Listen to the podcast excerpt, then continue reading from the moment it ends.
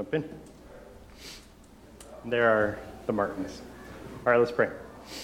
God, thank you for who you are. Thank you that you are a, a God who knows everything, God who is in control of everything, God who is not dependent on anybody for anything. And you have revealed yourself to us. You have made yourself accessible to us. We can come to you in prayer. We can uh, learn about you through your word. God, that is an amazing truth. I pray that you would help us to remember it, that we would embrace that and take advantage of the access that we have to you through your word, through the Holy Spirit, through your church, through your people. God, pray that you would speak to us today, that you would help us to better understand your word and your truth, and that we'd be able to take it and apply it to our lives. God, we pray for uh, the, the rest of Sunday school and uh, this service just this week, God. We want to commit it to you and pray that you would be honored and glorified and lifted up, not just in this place, but in our hearts, that you would be uh, exalted as King of kings and Lord of lords. Pray this in your name. Amen. All right. So let's start off with the review. We've been in Mark chapter 3. This week we're going to be starting off in Mark chapter 4. But look at that, I got a two for one special on Kleenex. Uh, before we do that, what are some of the responses that we saw to Jesus' ministry in Mark chapter 3? Kind of glance your eyes back up over the verses in that chapter and think back to what we've studied in the last couple weeks. Pharisees were accusing him of doing his works by the power of the devil. Yes. Yeah, that's not a good response, right? Not one that we should imitate. What other responses did we see in chapter 3?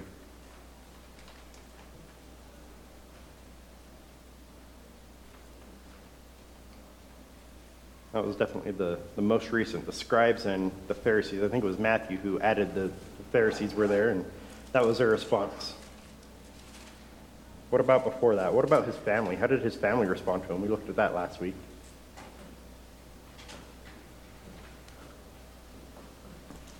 They were trying to take him away. Yeah, they wanted to get him out of there, right? They thought he was crazy. Well, let's go through. Um, starting in verse 6, we see one of the responses that the Pharisees, along with the Herodians, they wanted to destroy Jesus. They saw that he had performed this work of healing this man's hand on the Sabbath, and they didn't like that too much. And so they wanted to destroy him. They were seeking, again, along with the Herodians, to kill him. In verses, did somebody have a question? Am I hearing stuff? Is that Joseph? I am hearing stuff. My bad. All right, verses 7 through 10, we saw that he had many followers from all over uh, Israel. It mentioned from, from Galilee and Judea and Idumea. Uh, all these people, they were following after Jesus, but they weren't committed to Jesus, uh, as we see with, with others throughout the passage.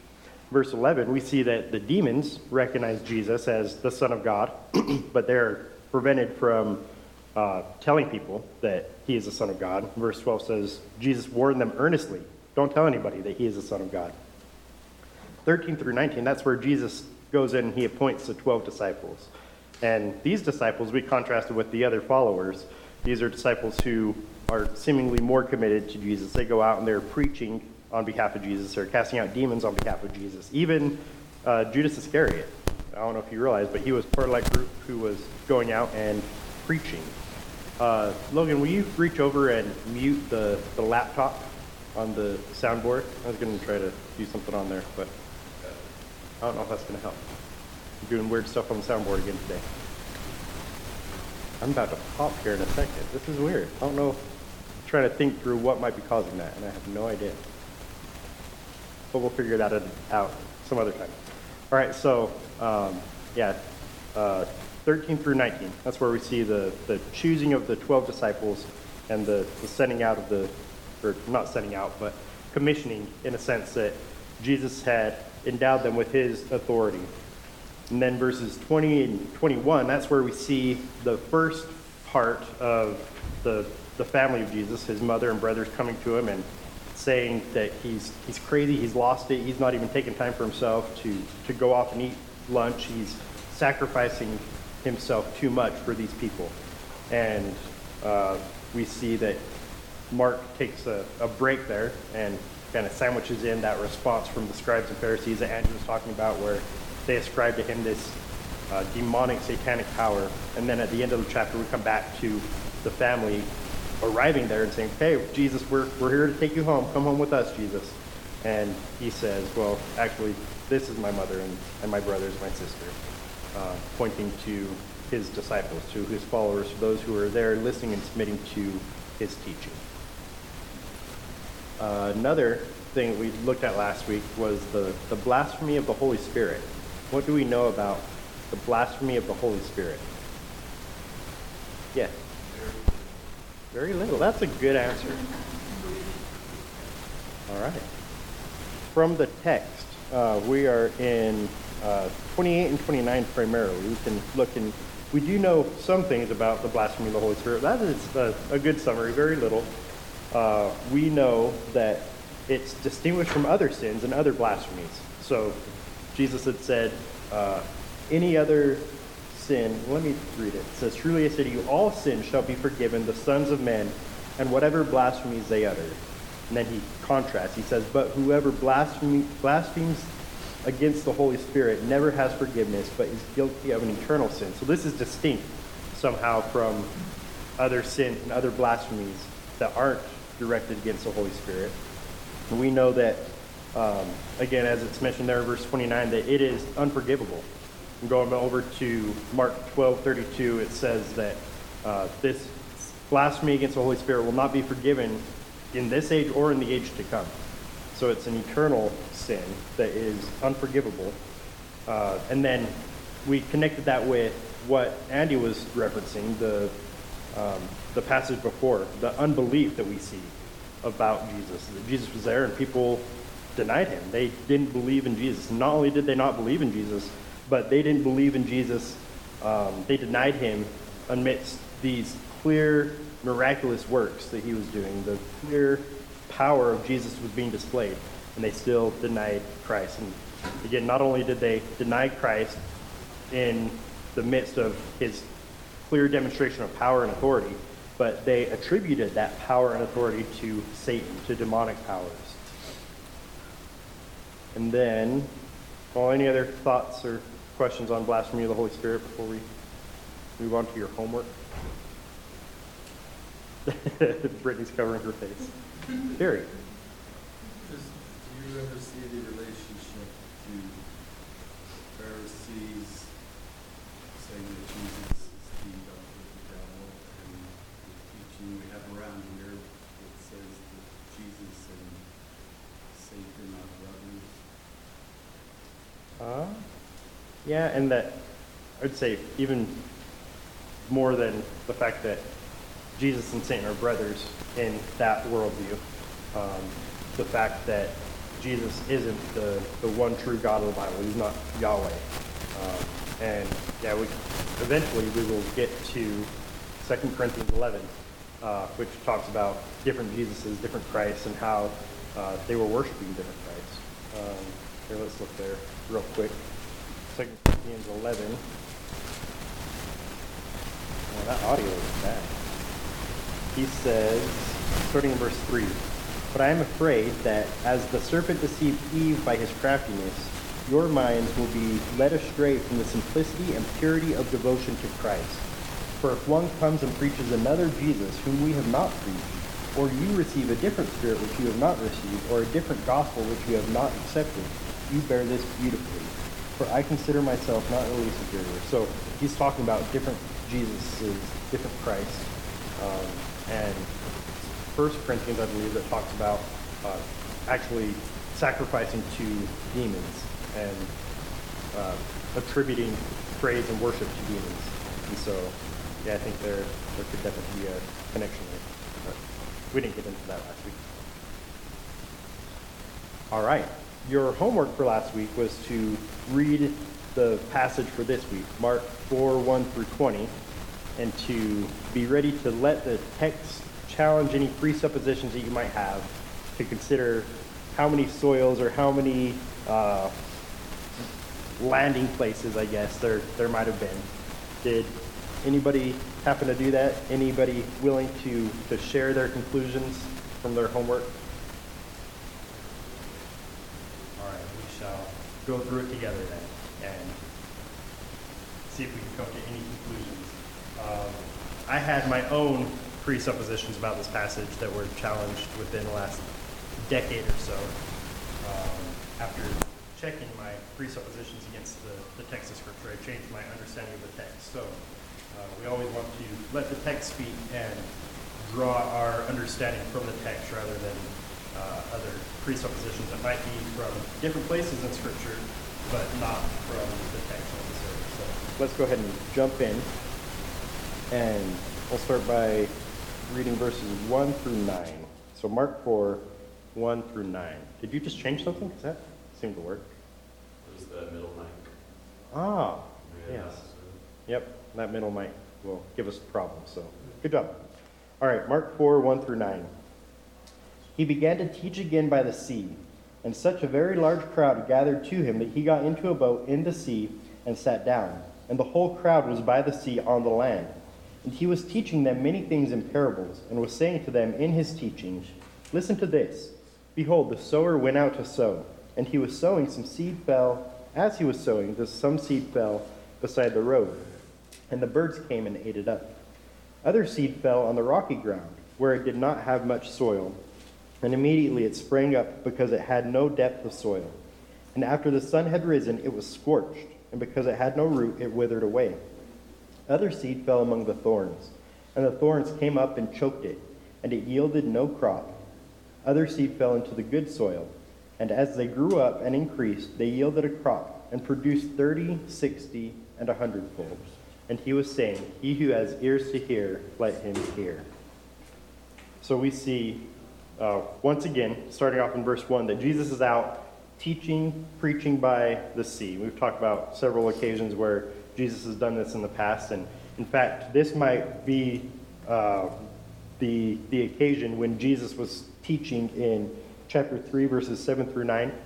Uh, when all these people came to Jesus, it says, starting in verse 7 of chapter 3, that Jesus withdrew to the sea with his disciples and this great multitude from Galilee, Judea, Idumea, and Tyre and Sidon. All these people were gathering around him.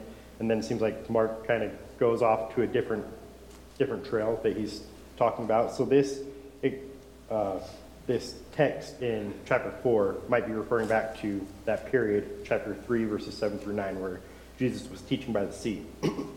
But we should remember that Mark's gospel isn't necessarily um, sequential. It's not chronological, but he is painting a picture, he's telling a story, and so he's going to introduce different aspects of the, the life of Christ at different times in the ministry of Christ. And we'll see that even in this chapter, that as we go on, we're going to see other parables that are related to um, the kingdom and, and sowing and reaping and, and whatnot that seem to have taken place at different points in Jesus' ministry. But Mark kind of compiles them all and he puts them here in chapter 4 because he wants to uh, paint this picture and tell this story about the kingdom of God and how um, he uses these parables to relate to and explain the kingdom of God. And I wanted to, to show you this cool video, but I couldn't figure out how to get it to work through the sound system, so we're not going to be doing that. But it goes through and just talks about the, uh, the uniqueness of the Sea of Galilee and how it has these amazing acoustics to project. And some guy gets on, uh, he goes out into the sea. I don't remember if it was on a rock or a boat or what, but uh, he's standing out there, and another guy goes up several hundred yards away, and he's able to hear him just fine. He's just talking at a, a normal, uh, I almost said temperature, uh, uh, volume, I guess, and he can hear him just fine.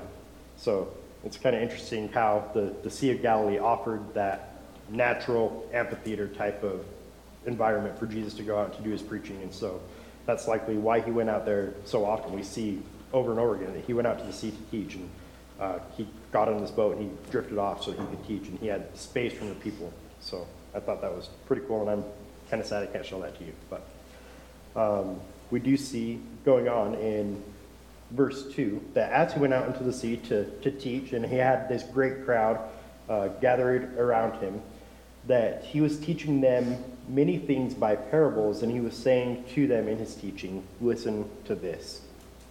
And so uh, we want to consider what it is that he was teaching and what a parable is.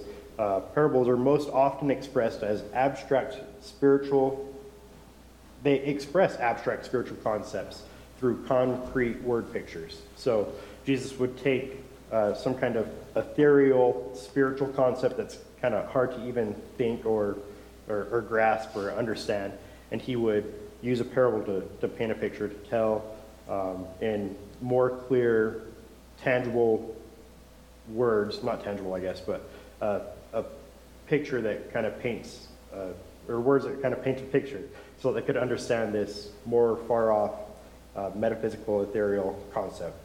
Uh, the actual word parable means to, to throw alongside. So para means alongside or, or next to, and bole is to, to throw. And so Jesus would take, you know, these, these difficult things like the kingdom of God, and he said, well, let me explain it to you like this in this clearer way. Let me throw this uh, difficult concept alongside of this, this word picture so that I can hopefully better explain this to you and open up your eyes. And we'll look at that later, how it had a, a kind of dual purpose, the, the parables that Jesus would tell. Um, we see that Jesus um, kind of, uh, this becomes the, the preferred method of Jesus' teaching, the primary way in which he teaches. It says later on in the passage that everything that he taught, he taught by a parable. And um, he goes on, he says in verse 3, listen to this. And so he wants them to, to pay attention. He's getting them ready to receive this parable that he's about to give to them. And Jesus uses this word listen 10 times just in this one chapter. So he really wants them to listen, really wants them to pay attention. Uh, verse 9 that we just read says that he who has ears to hear, let him hear. Jesus wants them to, to hear, to pay attention, to understand. So, why don't we do that? Um, and hear and listen and pay attention. We just read through 1 through 9, but could I get somebody to read 3 through 9 one more time? Because Jesus told us to, to listen. He told the disciples to listen, and I think you and I ought to heed that advice as well listen. Who's got Mark 4, 3 through 9 for us? Listen to this. Behold, the sower went out to sow. And it came about that as he was sowing, some seed fell beside the road, and the birds came and ate it up. And other seed fell on the rocky ground, where it did not have much soil.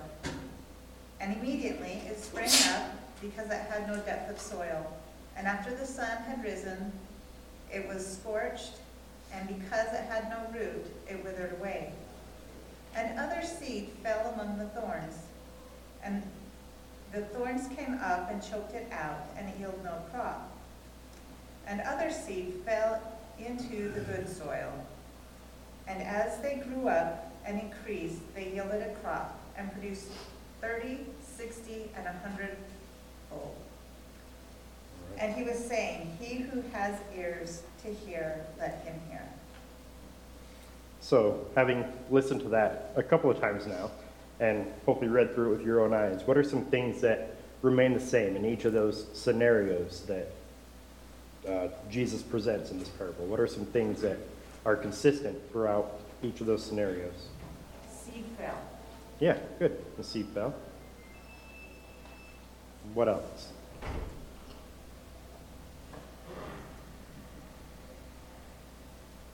Something happened to the seeds. Yes, good. There was a, a result, right? Yeah. What were some differences that we saw in those different scenarios? Well, only one type didn't grow at all, didn't have a chance. The rest did some growth, Mm-hmm. or depending on which one. Yep. Good. So the result varied each time, right? The, the soils are where the difference lie, right? The, the seed, I think we should understand as being the same. The sower, we should understand as being the same.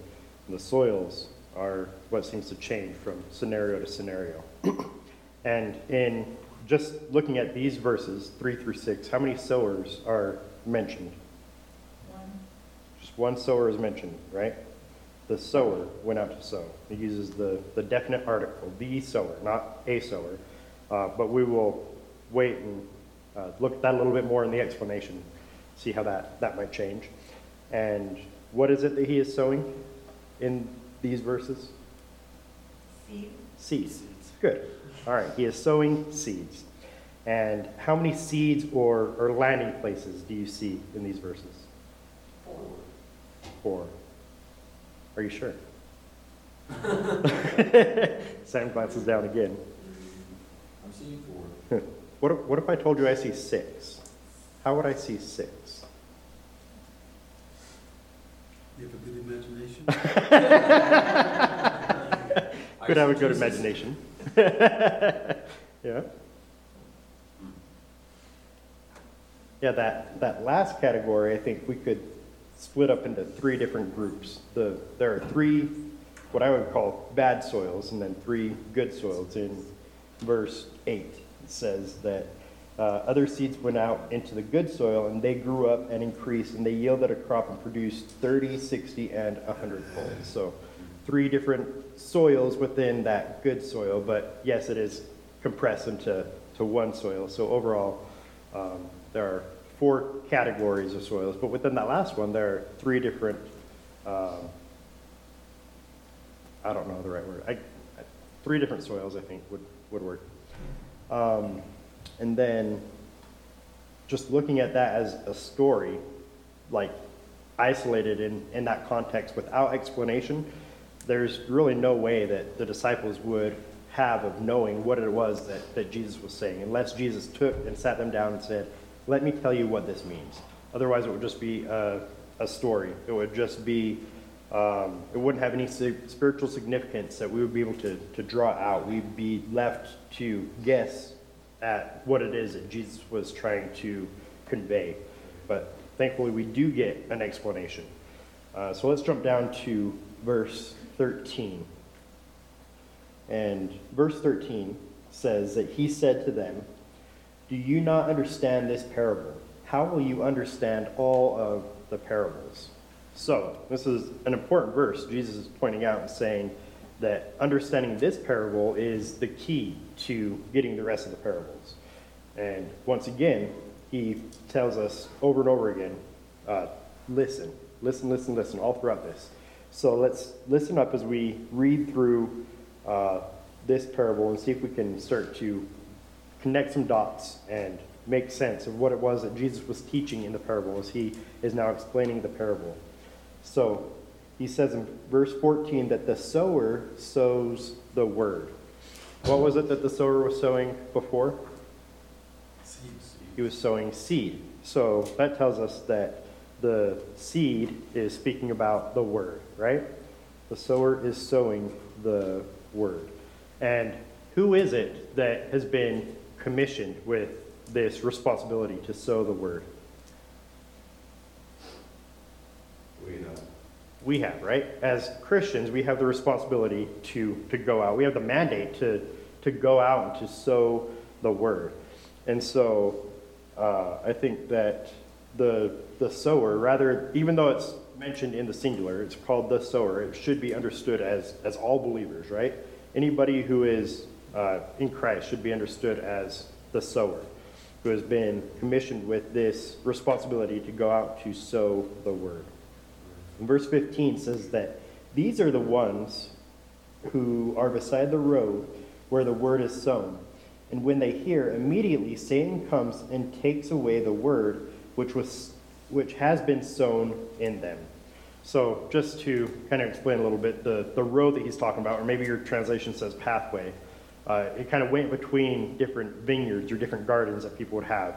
It, it acted as kind of a fence or a wall to separate people's different land, and people would travel on it. They would walk on this road. So it was three feet or so in, in width.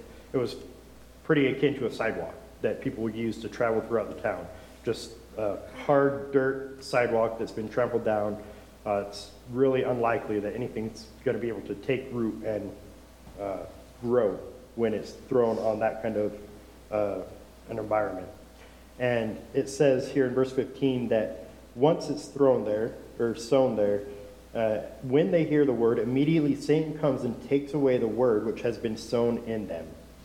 Uh, what was it that was representing Satan in the, the first parable that Jesus gave, in the parable that Jesus gave that he's now explaining? What is, what's that? Bird, yeah. So the, the birds uh, are representative of Satan. Satan coming and uh, taking up that word that was sown in these people. Um, we read over in Luke 8 12, it says that the devil comes and takes away the word from their heart so that they will not believe and be saved. So this has a, a damning effect that they're not able to believe, they're not able to be saved because this word is taken, taken from their heart. We can see that, uh, I think we see it most clearly in, in Luke 8, but we see that also here in this passage in verse 15, that he has taken away the word which has been sown in them. So this has uh, deep spiritual effects that Satan is affecting what is taking place inside the heart of these individuals. Um, we have to remember, we have to always remember that our struggle is not against flesh and blood, but against the, the authorities of this world. We are in a spiritual warfare, and Satan is ready to battle. Uh, continuing on verse 16, it says, In a similar way, these are the ones on whom seed was sown on the rocky places, who, when they hear the word, immediately receive it with joy. And they have no firm root in themselves, but they are only temporary. And when affliction and persecution arises because of the word, immediately they fall away. So, this rocky soil um, that they would have over in Israel, it wouldn't be so much like the rocky soil that we have in Payson or Santaquin that has a bunch of rocks mixed in with the dirt, uh, but it had like a, a limestone underneath, a big slab of, of rock that was underneath so that it wouldn't be able to take deep root and uh, really be, be planted firmly. And in verse 17, it talks about how this, um, this is prevented from growing because of the affliction and persecution that arises because of the word. Back in verse 4, it's um, drawing out and comparing with the, oh, that's the birds. Verse 5, the rocky soil, where it did not have much soil, immediately sprang up and had no depths of soil. And after the sun had risen, it was scorched. So we see here that the sun is speaking of persecution and affliction.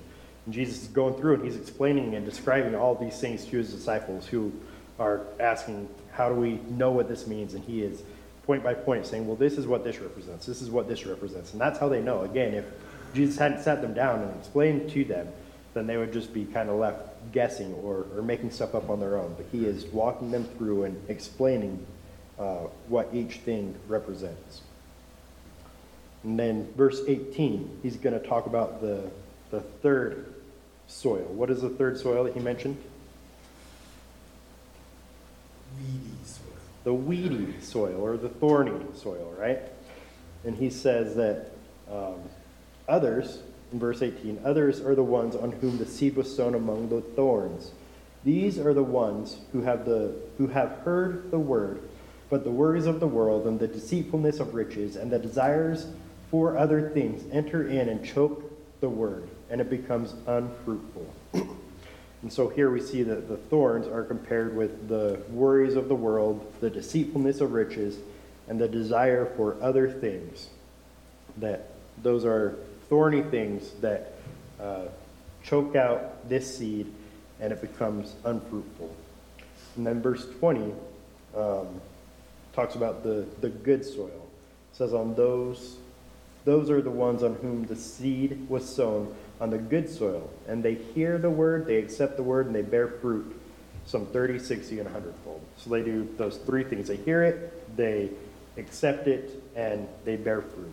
So the good soil, I think we have to conclude, is speaking of these believers who do those three things. They hear, accept, and bear fruit. All right, well, let's jump in and look more specifically at each one of these different soils. Um, looking at the, the first soil, the seed that fell on the road or the pathway. Again, Luke 8 12 says, The devil comes and takes away the word from their heart so that they will not believe and they will not be saved. Um, I think that is pretty incontrovertible that these people who they did hear the word, but it didn't take root at all. And this, the bird or Satan comes in and takes it away so they do not believe and they are not saved. Yeah, Sam. Could you give like, or maybe I'm getting ahead of you here, so just tell me to stop talking if that's the case, but could you give an example of like, um, like, like, a- for instance, like a biblical example of, of this taking place? Would it be like a hardening of the hearts, or would this be something else entirely? That's what I was wondering. Um,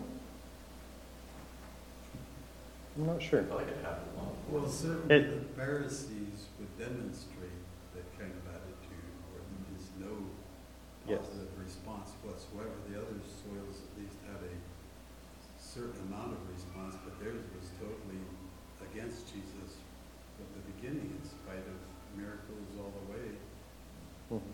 There was no, there was no evidence of any positive response whatsoever. Yeah. Yeah, they, they responded positively to things of God, right? Of their own religion, and they were, in, in some sense, seeking to make themselves right with God. But, yeah, as far as receiving the, the Lord of glory, Jesus, the Messiah who was there in the flesh, they, they weren't having any part of that. So, right from the beginning, they were uh, dismissive of Christ. So would you say then that the hardening of the heart kind of falls under this category, but is not the only thing that kind of fits under this little threshold there? Um, yeah, and I would even say that that might fall under some of the other categories as well. It's kind of hard to differentiate, but uh, for sure that would be included in this category. Yeah. All right. Um, so that's the, the first soil that is absolutely not in Christ, right? These are people who flat out reject. They, they have heard the word, but they're, they're not going to believe, they're not going to be saved because that seed doesn't take root at all. Uh, I, we can see this in our own evangelism, right? When we just go out and, and preach to people, and they don't even want to give us the time of day. They won't even listen to our message. They'll slam the door in our face or, or walk by as we're preaching. Uh, they won't even listen at all. Yeah. Right. Or like on the streets, you know, you ask them if they can talk for like a minute, and they're like, oh, about what? And then you just mention like gospel or God, and it's like, oh, no, no thanks. Yeah. So just right from the get-go, it's, has no root. Yeah. All right, well, let's look at the, the second seed that fell on the rocky soil. Uh, again, the, the next verse in Luke, Luke 8 13, says that those on the rocky soil are those who, when they hear, they receive the word with joy, and these have no firm root. They believe for a while, and in time of temptation, they fall away. So they receive the word, and they don't only receive the word, but they do it with joy. And this seems like a, a pretty good sign. But let's go back to, to chapter 3 and remember how the, the followers in chapter 3, they did the same thing. They were, were following after Jesus. They seemed to accept and receive him, and even to do so with joy, but they, they weren't truly followers of Christ. They were following after him because they wanted bread or they wanted to see miracles. Um, they were not identified as uh, believers in Christ. They, even Satan and the demons, um, they believe, right? James 2.19 says that um, you believe there is one God, you do good. Even the demons believe, and they shuddered. But the demons, obviously, they didn't have any joy about this, this word that they believed in. They believed in Jesus, they knew who he was, but they weren't at all joyous about who he was. And let's see if we can check out these different verses. Who can check out uh, Ephesians 1 13 and 14 for us? Jerry, you got that? And Joseph, why don't you grab Philippians 1 6? Then we got a few in 1 John. Who wants to grab those in 1 John? All right. We'll have Sam get the 1 John passages for us. Ephesians 1 13 through 14. What does that say, Jerry? Uh, in him you also, after listening to the message of truth, the gospel of your salvation, having also believed, you were sealed in him with the Holy Spirit of promise, who is given as a pledge of our inheritance, with a view to the redemption of God's own possession to the praise of his glory. Amen. Those are great verses. So we see in those verses that those who are in Christ, we are sealed in Him. We are His eternally. Same kind of concept we see in John 10, uh, 28 through 30, that those who are in Christ, we are held firmly in his hand. We are even in the Father's hand. Nobody's taking us out of his hand, not even ourselves. If we are in Christ, we are forever in Christ. Um, we won't be lost. We won't fall away. And we see that these, um, this second group in this rocky soil, that they fell away. Those on the rocky soil are those who, when they hear, they receive the word with joy, but they have no firm root. They believe for a while, and in time of temptation, they fall away. That doesn't seem to be consistent with the Christians mentioned in Ephesians 1 who are still in Christ, or again in John chapter 10, 28 through 30. Uh, Philippians 1 6, what does that say? It says, For I am confident of this very thing, that he who began a good work in you will perfect it until the day of Christ Jesus. All right. That God, who began the good work in you, He's the, the one who brings us to salvation, who draws us to Himself. He will complete that good work. And again, these guys, the, the rocky soil, uh, who receive the word with joy for a moment, they believe for a while, but then again, they, they fall away. And then 1 John 2, 3, and 4, you got that, Sam? And by this we know that we have come to know him, if we keep his commandments. Whoever says, I know him, but does not keep his commandments, is a liar, and the truth is not in him. All right. So, Christians, those who are in Christ, it says that we know that we have come to know him if we keep his commandments. Now, we have to be careful here because just a few verses before, we're told that nobody's perfect, right? If anybody says that he's not a liar, the truth is not in him. Or if anybody says that he has not sinned, the truth is not in him, he is a liar, and he has made God a liar. So we know it's not speaking about perfection. But um, this is what a believer's life is going to be marked by, by obedience to Christ. The one who says, I have come to know him and does not keep his commandments, or the one who, for a moment, receives the, the seed with joy and then falls away, he is a liar and the truth is not in him. I know that's taking the one passage and putting it into another, but I think it's the same concept. The one who says, I have come to know him and does not keep his commandments, I think that's identical with the one who, for a moment, receives with joy and then falls away. And then jumping over to chapter 3, will you grab verses 9 and 10 for us, Sam? 1 John 3, 9 and 10. No one born of God makes a practice of sinning, for God's seed abides in him, and he cannot keep on sinning because he has been born of God. By this it is evident who are children of God, and who are the children of the devil. Whoever does not practice righteousness is not of God, nor is the one who does not love his brother. All right. What version is that? That is the, the extra spiritual version. The extra spiritual version, the ESV. Very good. uh, I like how it put it that he cannot keep sinning, right? Uh, it's not perpetual. And that's the, the intent uh, behind that word practice. That the one who is born of God, the, no one who is born of God practices sin.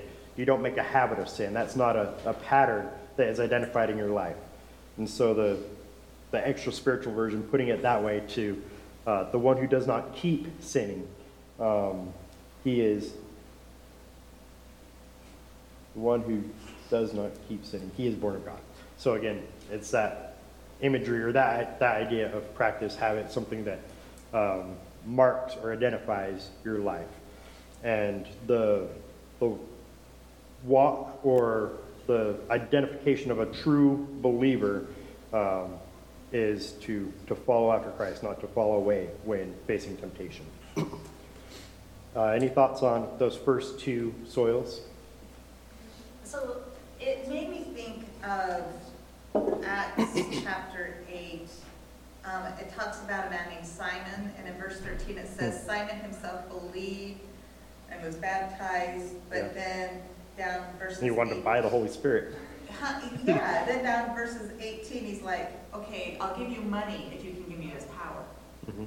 So there's the belief there. So you read, he believed and was baptized, and you may think this guy belongs to God.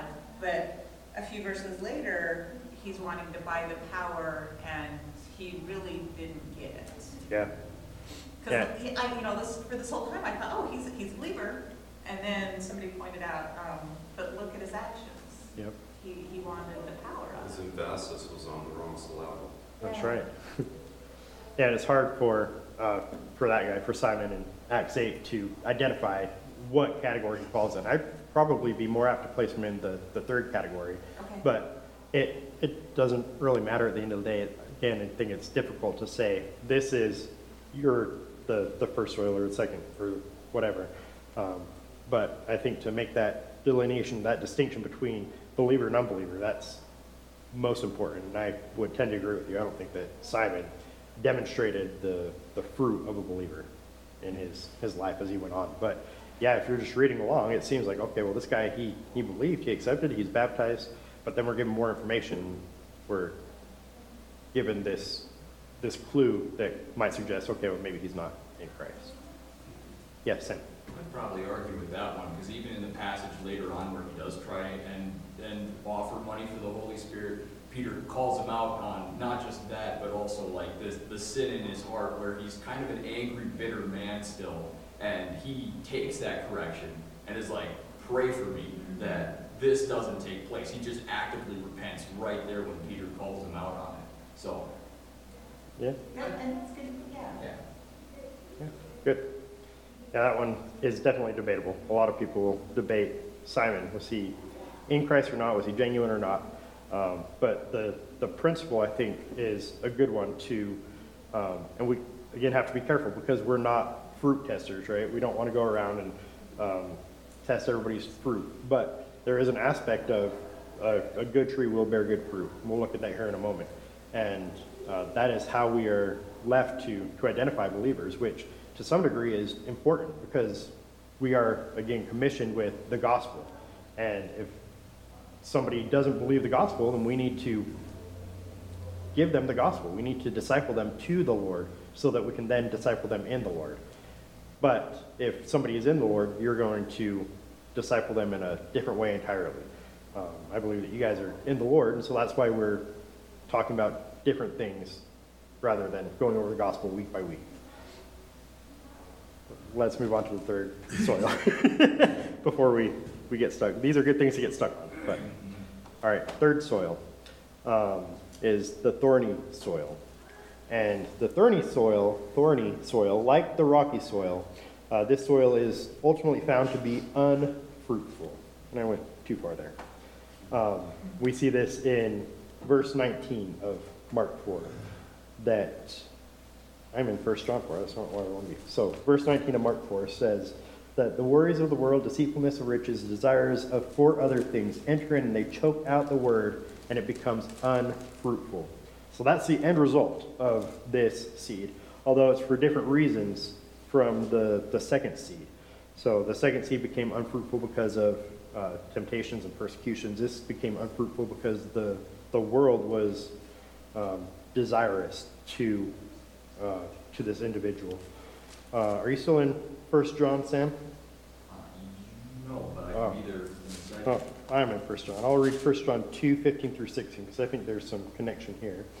Uh, it says, Do not love the world, nor the things in the world. If anyone loves the world, the love of the Father is not in him. So, of course, we're going to be in the world, but hopefully not of the world. And so we shouldn't love the world. It says, if we do love the world, that's evidence that the love of the Father is not in him. Then verse 16 says, For all that is in the world, the lust of the flesh, the lust of the eyes, and boastful pride of life, is not from the Father, but is from the world.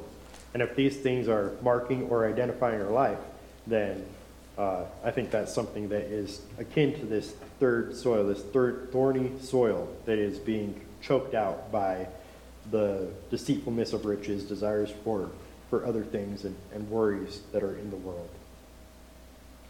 Uh, we see that, uh, or we should know, that should be stated that true believers in Christ will bear fruit. And this is this has become a, a controversial statement, even within Christianity, that true believers in Christ will bear fruit. That will cause some people to uh, to have pause and to uh, want to add asterisks on there or um, backtrack a little bit, but let's look at these verses and see um, how we can see that in these passages. I'll grab that passage in John 15. You can grab the passage in Matthew 7? Got it. All right, and Ephesians 2, 8, and 9. Again? I think Amy beat you. We'll give it to Amy. I think so. All right, John 15. I said I was going to grab it, and I forgot to turn there. John 15, 1 through 6. Jesus saying, I am the true vine, and my Father is a vine dresser.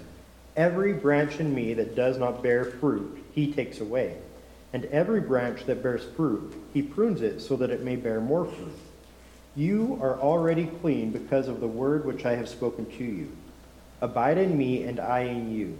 As the branch cannot bear fruit of itself unless it abides in the vine, so neither can you unless you abide in me. I am the vine, you are the branches. He who abides in me, and I in him, he bears much fruit, for apart from me you can do nothing.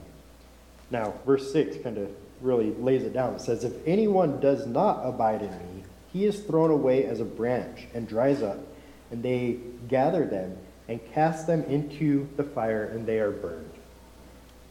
That's pretty stark delineation that Jesus is drawing here. That if you are abiding in him, you will bear fruit. If you are not abiding, then you're going to be gathered and uh, thrown into the fire and burned. Matthew 7, 17 through 23. What's that say, Logan? So every good tree bears good fruit, but the bad tree bears bad fruit. A good tree cannot produce bad fruit, nor can a bad tree produce good. Every tree that does not bear good fruit is cut down and thrown into the fire. So then you will know them by the fruit. Not everyone who says to me, Lord, Lord, will enter the kingdom of heaven, but he who does the will of my Father who is in heaven will enter. Many will, many will say to me on that day, Lord, Lord, did we not prophesy in your name, and in your name cast out demons, and in your name perform many miracles? And then I will declare to them, I never knew you. Depart from me, who practice lawlessness. Yeah, and again, we see that idea there of, of practicing lawlessness, of making that a, a habit of your life. That's an identifying factor of your life. And those are scary verses. Not everybody who says, Lord, Lord, is going to, to enter in. So just a, a proclamation with your mouth, that's not sufficient. He says, every good tree will bear good fruit. And a bad tree is going to, to bear bad fruit. And again, going back to the thorny, thorny soil here, what we see is that they bear no further. They are unfruitful in uh, bearing fruit, even though it seemed like for a while the, the seed had taken root. And then Ephesians 2 8 and 9. Uh, Amy. For by grace you have been saved through faith and not of yourselves. It is the gift of God, not as a result of works, that no one should boast. And then 10. Oh, please. and ten, sorry. Yep. Sorry. So, The punchline. For we are his workmanship, created in Christ Jesus for good works, which God prepared beforehand that we should walk in them. All right, good. So we definitely want to hold on to 8 and 9. Those are great verses, beautiful verses, especially for Utah. But verse 10 is also important too that God created us in Christ for these good works, which He prepared for us beforehand. That is the purpose of the, the believer to walk in these good works, to bear fruit. Um, go back up to, to verse 35 and, and notice in verse 35 um, what is it that identifies one as a brother or a sister or a mother of Christ? In Mark 3 35, sorry, I didn't really specify. It does God's will. Yeah, whoever does the will of God, he is my mother and brother and sister, right? The one who does the will of God. That is the identifying factor of somebody who is in Christ. And so, with that, let's look at this fourth soil again, that every believer will bear fruit. Um, I think we, we have to see that through these other passages that we looked at in John 15, Matthew 7, Ephesians 2. Um, but it's going to look different for each person. So that's why we see some that are bearing 30, some 60, some 100 fold. Um, I put that passage from 1 Corinthians 3 that some plant, some water, but it is God ultimately who gives the increase. Uh, he's going to work differently in each individual believer's life. And back here in, in this day when, when Jesus was preaching in Israel over in that area, uh, a fold of a tenfold crop would be considered amazing. Average was seven to 10. And so 30, 60, 100 fold, that seems just miraculous, impossible. And we have to recognize that is all of God. It is an absolute work of God. He is the one who gives the increase. Um, and it's going to vary for each believer. And it's good to recognize that that is a result of what God is doing in us, not a reflection of our, our spirituality or um, of our, our faithfulness, but of God who is working in us. Now, uh, hopefully you noticed I skipped over a couple of verses in 10 through 12, so let's go back and look at those and address this question of why it is that Jesus is speaking in parables. Um, actually, let's do that next week. I don't want to rush through that too much, so we'll do that a little bit next week. Um, any thoughts or questions on any of that? I know the last two weeks I haven't given a whole lot of time to reflect, and that is a, a lot to go over. These different soils that are presented in this passage. And again, I, the conclusion that I've come to is that the only soil that represents a believer is this fourth soil, this good soil. And that the others, even though while we see them taking root for a moment, ultimately we don't see them bearing fruit. And uh, growing up, I was convinced, okay, well, this first soil that lands on the roadway or on the pathway, that's an unbeliever. And the other three are, are different, varying levels of believers. Some are more faithful than others. Um, I now think that was a, a bad way to look at this passage. I think the first three are unbelievers, and the, the last soil, which, as I mentioned, really has these three different uh, differentiating factors within them, bearing 30, 60, 100, that those are representative of believers. Uh, any thoughts or questions on that? Even any pushback, Jerry? Well, I hope it's not pushback, but certainly it emphasizes the fact that we're not fruit inspectors because the people who Jesus says that he will reject because they spoke in his name, because they preached in his name, they actually performed miracles in his name, we would look at that as being fruit. Yep. So we have to be very careful not to get on that bandwagon. Yep, absolutely. Yeah, it is. Um, just as scary as it is to affirm somebody's salvation when they're not a believer, um, to denounce somebody and say, well, you're, you're not in Christ. Those are both scary things. Uh, Andy and then Sam. Just like a couple observations. Um, Number one, because the fall humans are messy, hard to deal with. I know I am. uh, And we can deceive others around us by what we say. Oh, yeah. You know, we can say, oh, well, I love the Lord, but, you know, feeling the burden of supporting family in the world, whatever, and making that distinction between why you're doing it. Are you doing it just for money, or are you doing it to support your family? You know, you can't, we can't see the human heart, only God can. Mhm. That's why we're used to spread the seed, but God is the one that brings the harvest, right? And I think, um, you know, at some level, as Christians, we do have to distinguish. You know, if someone is engaging in some sort of sinful behavior, they're unrepentant, and they continue in that behavior, and you bring it to their attention in Yep. love charity, and they still reject that. You know, him as a Um, tax collector, as an unbeliever. Yeah, there was, I heard a story about a pastor in China who was caught by the secret police and was basically thrown in prison.